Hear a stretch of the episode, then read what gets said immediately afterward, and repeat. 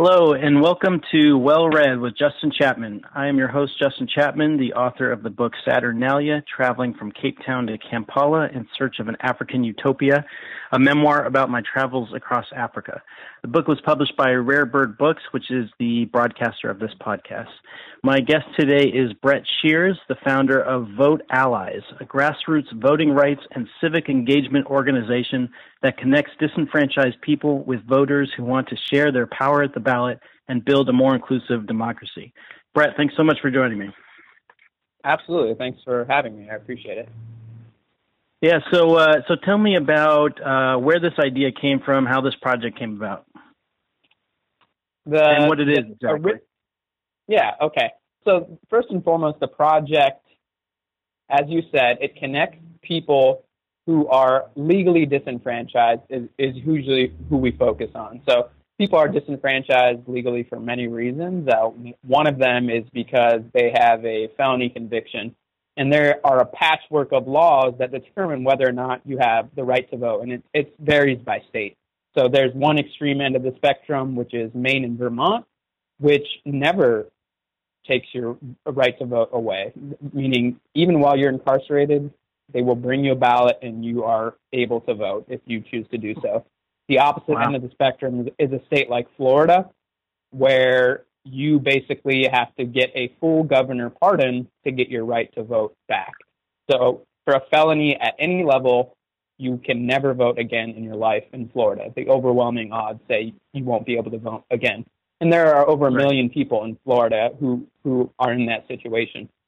And then there are states like California in between where you can vote if you have a felony, but you can't vote if you're currently serving your parole so there are a lot of people with very severe sentences, you know, for, for serious crimes like uh, murder, kidnapping, rape, and other things like that that put people on parole often for life, which means as long as the laws stay the way they are, they'll never be able to vote again. And this is a mm-hmm. you know a history of you know that we've had for some time, but it's kind of been amplified in the last hundred years and amplified even more, certainly in terms of debate in the last dozen or so years. Um, but then there are, there are other groups of people who can't vote.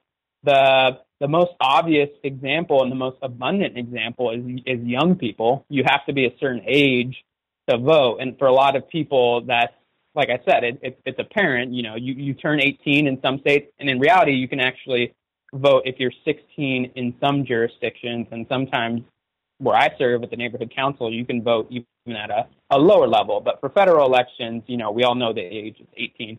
So those people are all technically legally disenfranchised. But then there's mm-hmm. another population that I've been focusing on, and it's been getting most of my attention, which is immigrants. We're talking about people who are non citizens. And that group, there's a lot of diversity in there. Of course, it's ethnically diverse, but it's also, you know, how long have you been here and for what reasons are you here and what's your legal status? Are you here on a visa? Are you here undocumented? Are you a legal permanent resident, meaning you just you could easily become a citizen in theory, but you just haven't taken that step. So there's a lot of diversity there too. The original impetus for the project is those there are groups of, or people within those groups who really want to participate, who want to do good things. One of those things is voting, and I want to create a passage for them, some way for them to get involved. And uh, this project is one idea, and the vote is a very symbolic aspect. The actual very original idea was there was a woman who was in a public event. She was professing her frustration with a system uh, that prevented her from volunteering at her niece's school. Her school did not let people with felony, felony convictions volunteer. I don't know the nature of her crime. I don't know the exact policy that prohibits her from doing that. But at, le- at the very least, that was her perception. That was her complaint. And volunteering uh-huh. at a school is a, is a good thing. We want people to be able to do that, but we are explicitly prohibiting people from doing that. And voting is another right. thing that I've categorized as a good thing, and yet we're prohibiting people from doing that. And uh, so, have you been the only one fleshing this idea out and doing the coordinating, or do you have a team working on this? Uh, in, in, terms of Vote Allies, there is there's a small group of us, you know, really a handful or so, who have been doing outreach on the project. But I now have established within that group, and then through our various connections, a pretty decent sized network of people who not only know about the project, but who are out there evangelizing and, and using this idea of ineligible voters as a real impetus for outreach because often a lot of our outreach activities are organized around voting blocks, people who are eligible to vote. So the problem you run into is you often encounter people who are not eligible to vote. And of course, in a state like Florida, that's going to be a huge problem. There are lots of mm-hmm. people who can't vote, so they're going to feel completely disempowered and they're not going to be they're not going to have the same impetus to get involved. This project gives them an impetus. It gives us as eligible voters an excuse to reach out to them, but also gives them an excuse to participate. So it, uh, the way it works is that they sign up on voteallies.org, and then you pair someone who can't legally vote with someone who can legally vote. They discuss uh, politics uh, and, and civics amongst themselves, and then they make a decision. The person who can vote to vote in place of the person who can't, right? Yeah, oh, you, you flip those. The person who legally can't vote is the one who is making the advisory decision, meaning they're going to say, I legally can't vote, but if I could, this is how I would vote, and this is how I think we should vote. And part of the connection that you're building between someone who is legally eligible to vote, like you or I, is we are trust. They are entrusting us with that responsibility of saying, "Yeah, I'm going to be your mm-hmm. voice in this process." So yeah, you you described it perfectly. You know, it's a part of a dialogue. There's there's a lot of polarization right now, and a project like this allows two diverse people. You're diverse in one very you know essential way is that one is legally allowed to vote and one is not. But then there are all kinds of subgroups in both of those different you know core core broader core groups. Mm-hmm. And, and uh, what kind of research did you do around this? Did you look into the legality of it? Are there similar ideas out there? Uh, the legality was the first thing that I really looked into. Is uh, you know I'm, I, I don't think it's a legal gray area because it's been fleshed out by a lot of First Amendment cases before federal court system.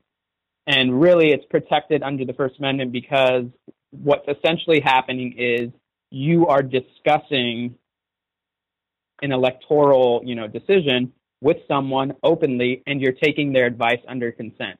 There's no coercion of any kind because that's where the legal uh, line is crossed as, as soon right. as coercion is involved in anyway and that's under the current system absent like if this project didn't exist that would be the same concern and the reason why those laws exist that prohibit coercion is because they you know originated under these uh, systems where bosses would tell their employees how to vote they would look over their shoulder and they would say this is how you should vote and i'm going to coerce you into doing that so we, we yeah. now have protections against that so that legality was it's not, you know, it's never settled. It's always going to be open for debate. But there was a, a major case uh, between a website and the state of California. I, I forget it's something v. Bowen because Bowen, Bowen was the Secretary of State in California uh, in 2007ish. I wanted to say that was settled. That was about vote swapping.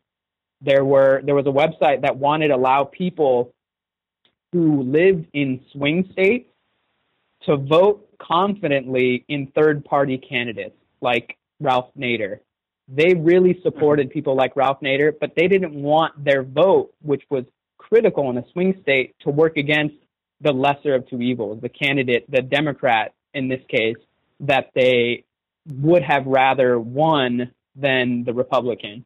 And the reason why it's relevant to do that is because the third party candidates get federal funding if they get a certain percentage of the vote.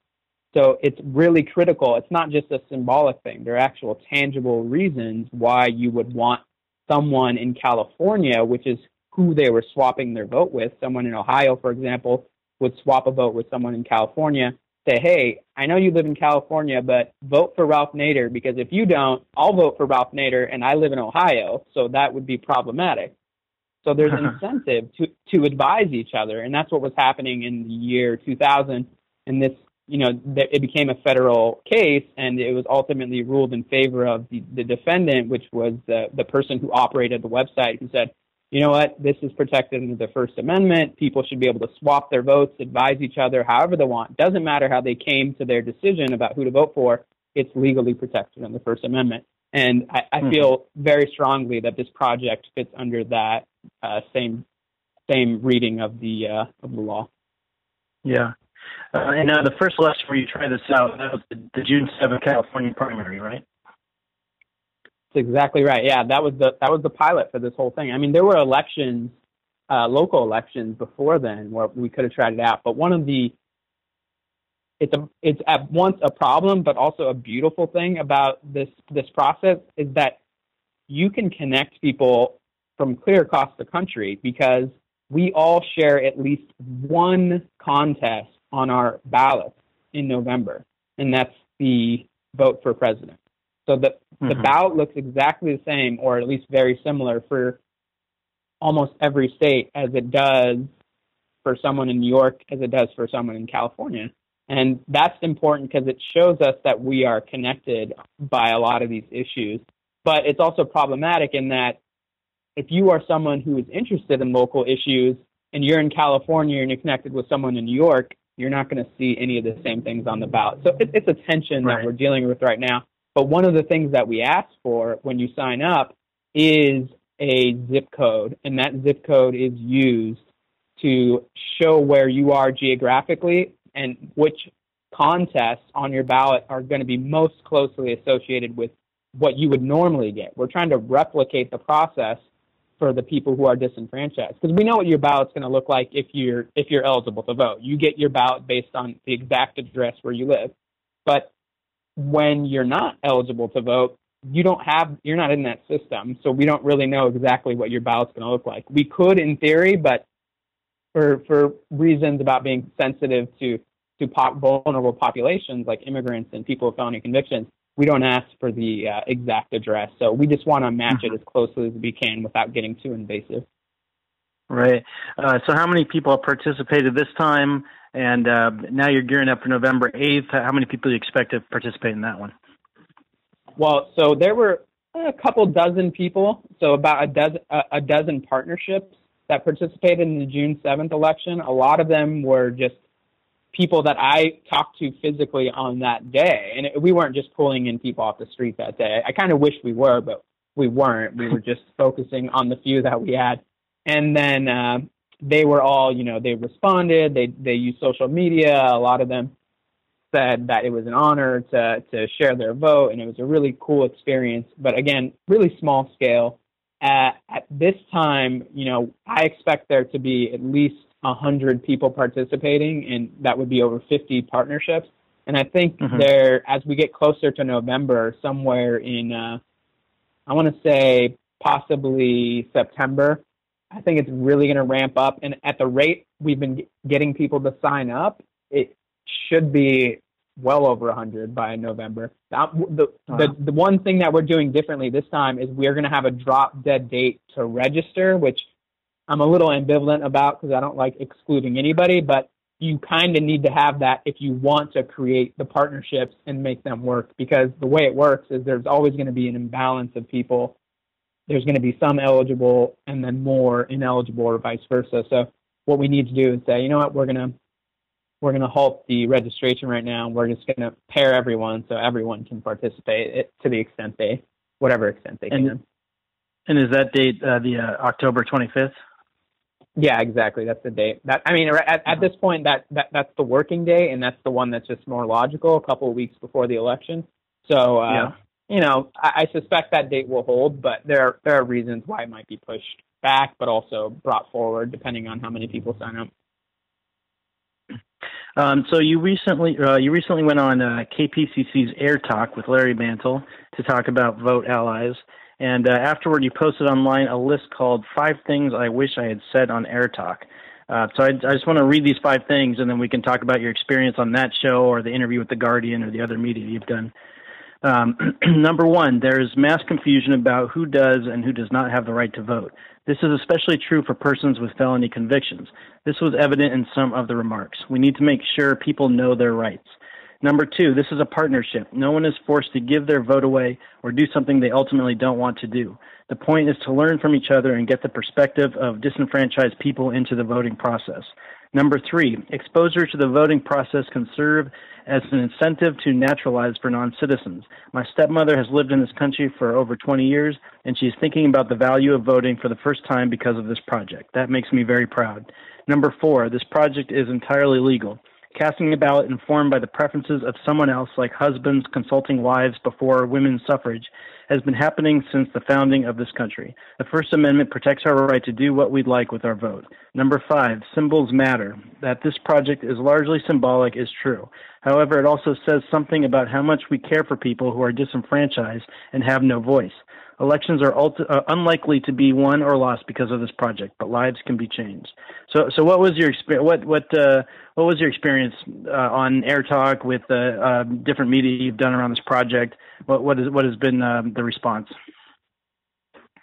The the response to that specific uh, interview was great. I couldn't believe how positive like overwhelmingly positive people are. I mean, I, I know I sound incredulous, but when you read the comments on on any article about it, you get at least about sixty to eighty percent negative. And I'm not, and it's not negative just for the sake of being negative, meaning xenophobic or racist or anything like that. I mean, at least embedded in those are legitimate criticisms. In this in this case, it was people mostly very curious about the project and people who were very positive. And I, I was also one of the points. The reason I made it is the last point about being symbolic was because that was the only criticism of the counterpoint. You know, so Larry Mantle always tries to bring on a point and counterpoint. So the dissenting voice in that in that case, his one criticism was that it's purely symbolic and that it's feel good.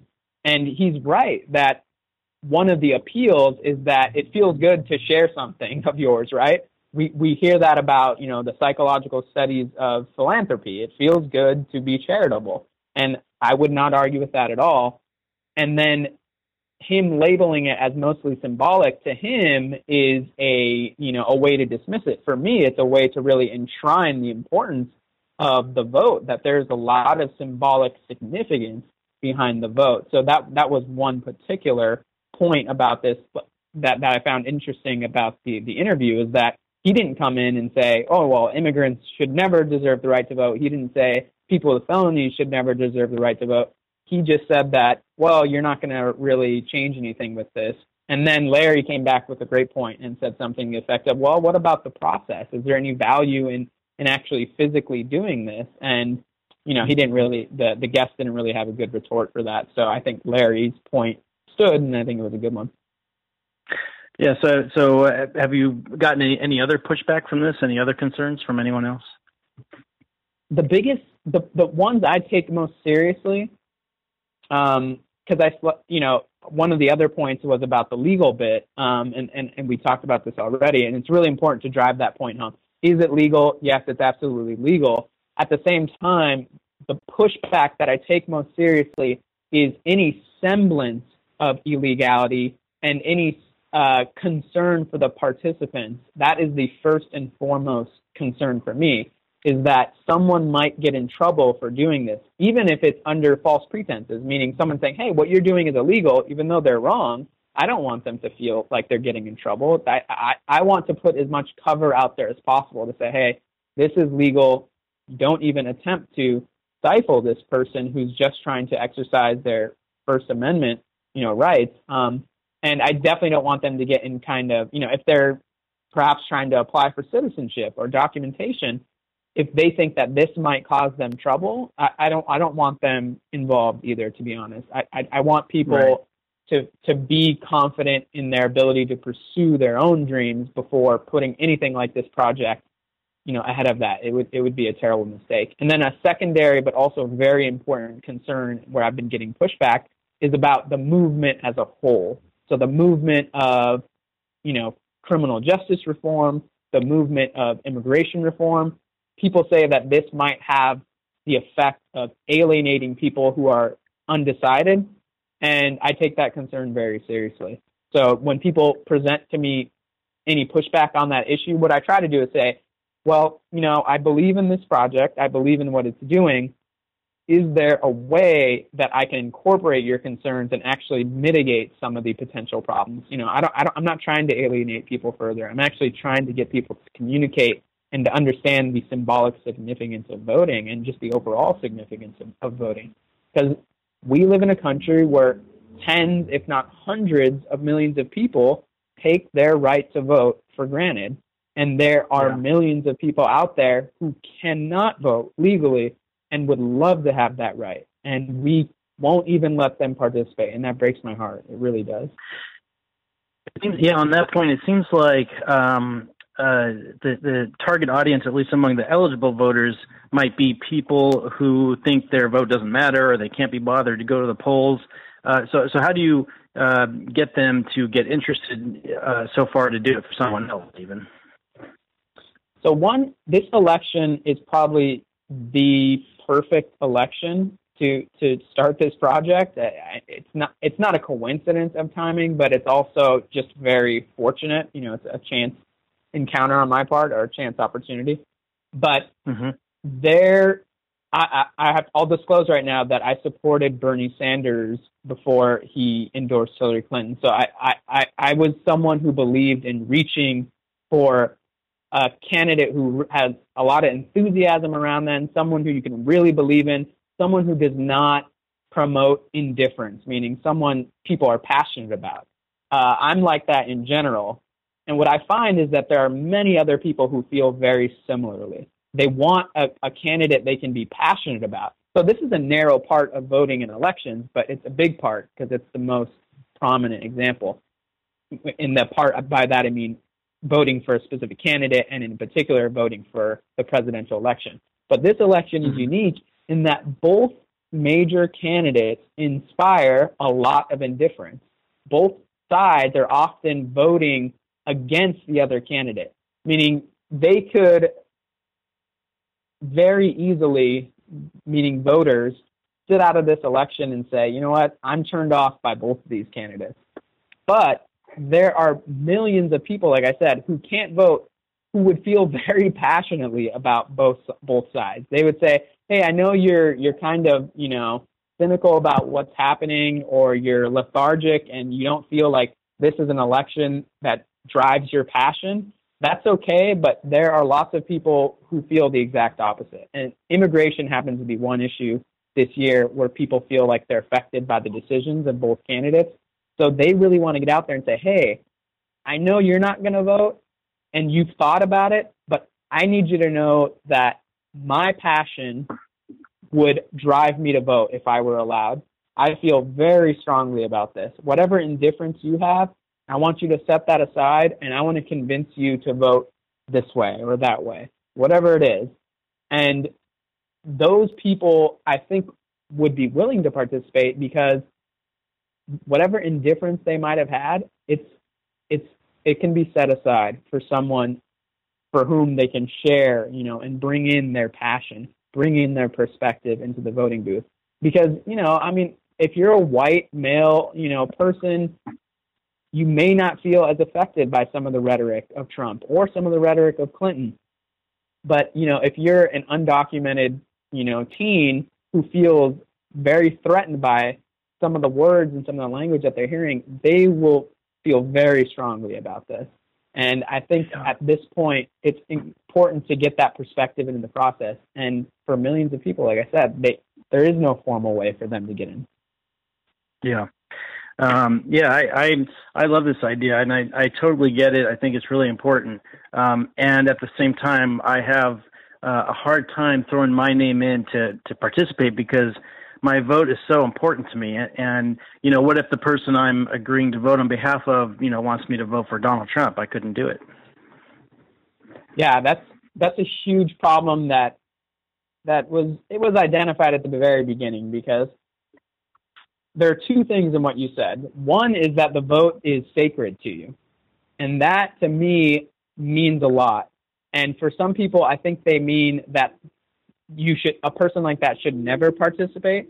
But in a lot of ways, I think just the opposite. I think for a person who values the vote highly, their willingness to share it says a lot about them that just like with anything that you value highly, your willingness to share it is an act of compassion and it's an act of, you know, solidarity. And people make big sacrifices all the time. Voting is just a unique way of approaching that same ethic. Um, on the other side, you're talking about the conflict that we might face with a differing perspective, right? So mm-hmm. there are two, there are a couple ways to go about that. One, you can say, well, why does this person want to vote for Donald Trump? Like, what what am I missing? And especially, let's just say hypothetically, they're Latino, they're an undocumented Latino, and they want you to vote for Donald Trump. You would be perplexed. You would say, why? But in those conversations, maybe they will, if not convince you, at least persuade you to, to understand their perspective that, well, I actually think he's going to do something that benefits me. But another way of thinking about it is, well, you know what? This person has a unique perspective, even though it goes against what I'm saying. Because if we just take the opposite example, if you're a staunch Republican and you were going to vote for Donald Trump, you would it would kill you to know that someone wanted to vote for Hillary Clinton but you talk to someone and they really convince you that their lives would be adversely affected by a vote for Donald Trump, then I can understand being persuaded. You know what I mean? Our ideology sometimes uh, makes it difficult for us to understand that other side, but I hope yeah. that that's what the project does. And then the last thing I'll say about that is in the sign up uh, mechanism that we have, we ask people explicitly where their political ideology lies. And if they're registered for a party, because obviously that only affects people who are eligible to vote, which party that is. And we do attempt to match people up. So, like I said in one of those points about it being symbolic and it's not going to swing elections, that's true even more so knowing that people are going to be matched up by their ideology. So, you know, there are some positives and negatives to that, but it addresses the core point that you're trying to make is that there is a serious conflict if someone asking you to vote against your conscience. Um, the very last thing I'll say about that is the person who has the vote, who is eligible to vote, is ultimately going to make the decision. So I can tell you right, right now, if David Duke of the KKK was running for Senate, you know, in his state, and someone asked me to vote for him, I'm not sure there's anything they could do to convince me that that's right. So ultimately, I would say, you know what? I understand your perspective. I, I, you know, at least I'm trying to understand your perspective, but I can't do that. This person, this person goes against everything I believe, and either you can find another partner or just know that I'm not going to vote this way. But that right. point, what makes that so interesting is that you could go in the voting booth and vote for whoever you want, and they'll never know. Right. But it just shows you the symbolic significance of actually saying you will or won't vote for someone because the vote itself does not deter it's not going to change anything right the vote itself is not going to be the deciding vote it's often not statistically significant but just knowing that you cast it for someone who you so dislike or you so disagree with it says a lot about us and that's another huge thing i want people to understand about voting because you know me from my from my previous lives before this project is that voting has always been a huge you know part of how I think. Civic engagement is a huge part of how I think, and I want to know what motivates people. And what I'm learning a lot from this project is the pushback and the underlying or implicit acknowledgement of the symbolic significance of voting. Because ultimately, you can just do whatever you want, but the fact that there is so much pushback against this like I said, implicitly acknowledges that, well, clearly, whatever you do, even though it's within your the own private, you know, voting booth, it's still incredibly important, even if no one ever sees it. Yeah. Yeah, it's a really powerful idea and a really powerful project. Um, to learn more about Vote Allies or to sign up to participate in the, the November election, go to voteallies.org. The deadline to register is Tuesday, October 25th. Uh, Brett, thank you so much for joining me today. I really appreciate you coming on the show. Thanks, Justin. I really appreciate you doing this. We just heard from Brett Shears, founder of Vote Allies. Thanks for joining us for this week's episode of Well Read. I'm your host, Justin Chapman, author of the travel memoir Saturnalia, traveling town to Kampala in search of an African utopia. On the next episode, I'll speak with New York Times bestselling author Sidney Kirkpatrick about writing, reading, literature, working with Hollywood, and more. Join us next time on Well Read with Justin Chapman. A life well read is a life well spent. So pick up a damn book already. See you next time.